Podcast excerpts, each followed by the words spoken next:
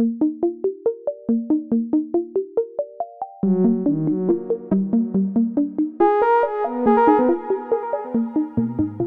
won the lottery. Again.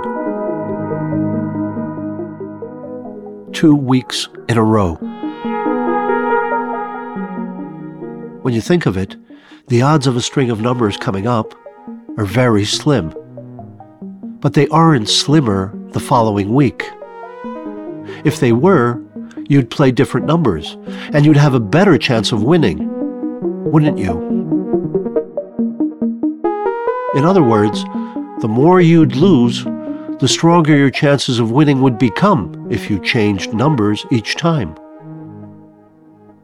It's as though you could pick up loyalty points at the lottery, like frequent flyer miles. In that case, it would be in everyone's interest to start playing the lottery at an early age. Young people would have a better chance of winning when they got old than old people who just started playing, wouldn't they? No, that's not how it works. Whatever numbers you choose, they're just as likely to be drawn as any other combination, even twice in a row, or even three or four or ten or twenty times in a row. But the odds that the same person wins twice in a row are pretty slim.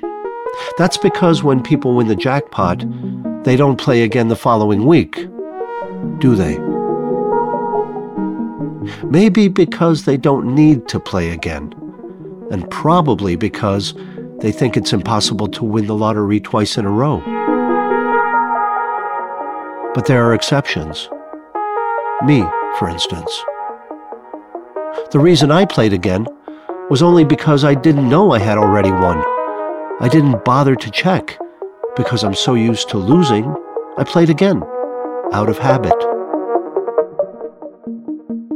And I won. Again. I don't know much about statistics, but I do know one thing about my winning twice in a row. It certainly goes to show how unfair life can be. The second time I had to share the jackpot with someone. It was a huge amount, even divided by two. Huge. They told me someone else had chosen the same numbers as me.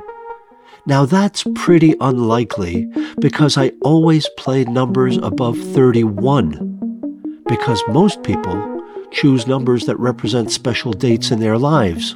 You know, birthdays, anniversaries, the date when they had their tonsils removed, when they were arrested for the first time, when they lost their virginity, or when they succeeded in making a perfect egg for the first time.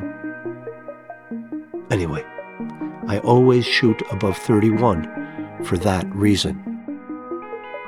By the way, and I'm taking a quick tangent here, I remember losing my virginity on a leap year on February 29th, the same day I went to jail for the first time.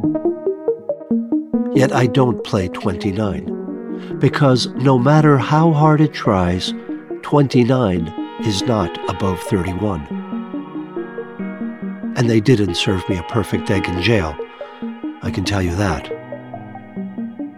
Anyway, the lottery administration told me to come on a certain day to pick up the money and to give me financial advice as well. Which is understandable, because when some people win, say, $20 million, they want to buy the Eiffel Tower or the House of Representatives, while others want to get a new toaster.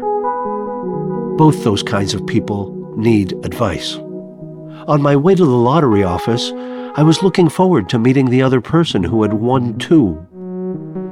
I said to myself, maybe we were like minded and we could get along, maybe even like a house on fire, and do something in common, you know, develop an ambitious project, something useful and exhilarating together, something that would help make the world a better place for other people. It turns out that other person was my ex wife. Now, I don't know much about statistics, but the odds of having to share the grand prize at the lottery with your ex spouse are excruciatingly slim, aren't they? Though we're not on speaking terms, I couldn't help but tell her this was the second time I won the lottery. La di da.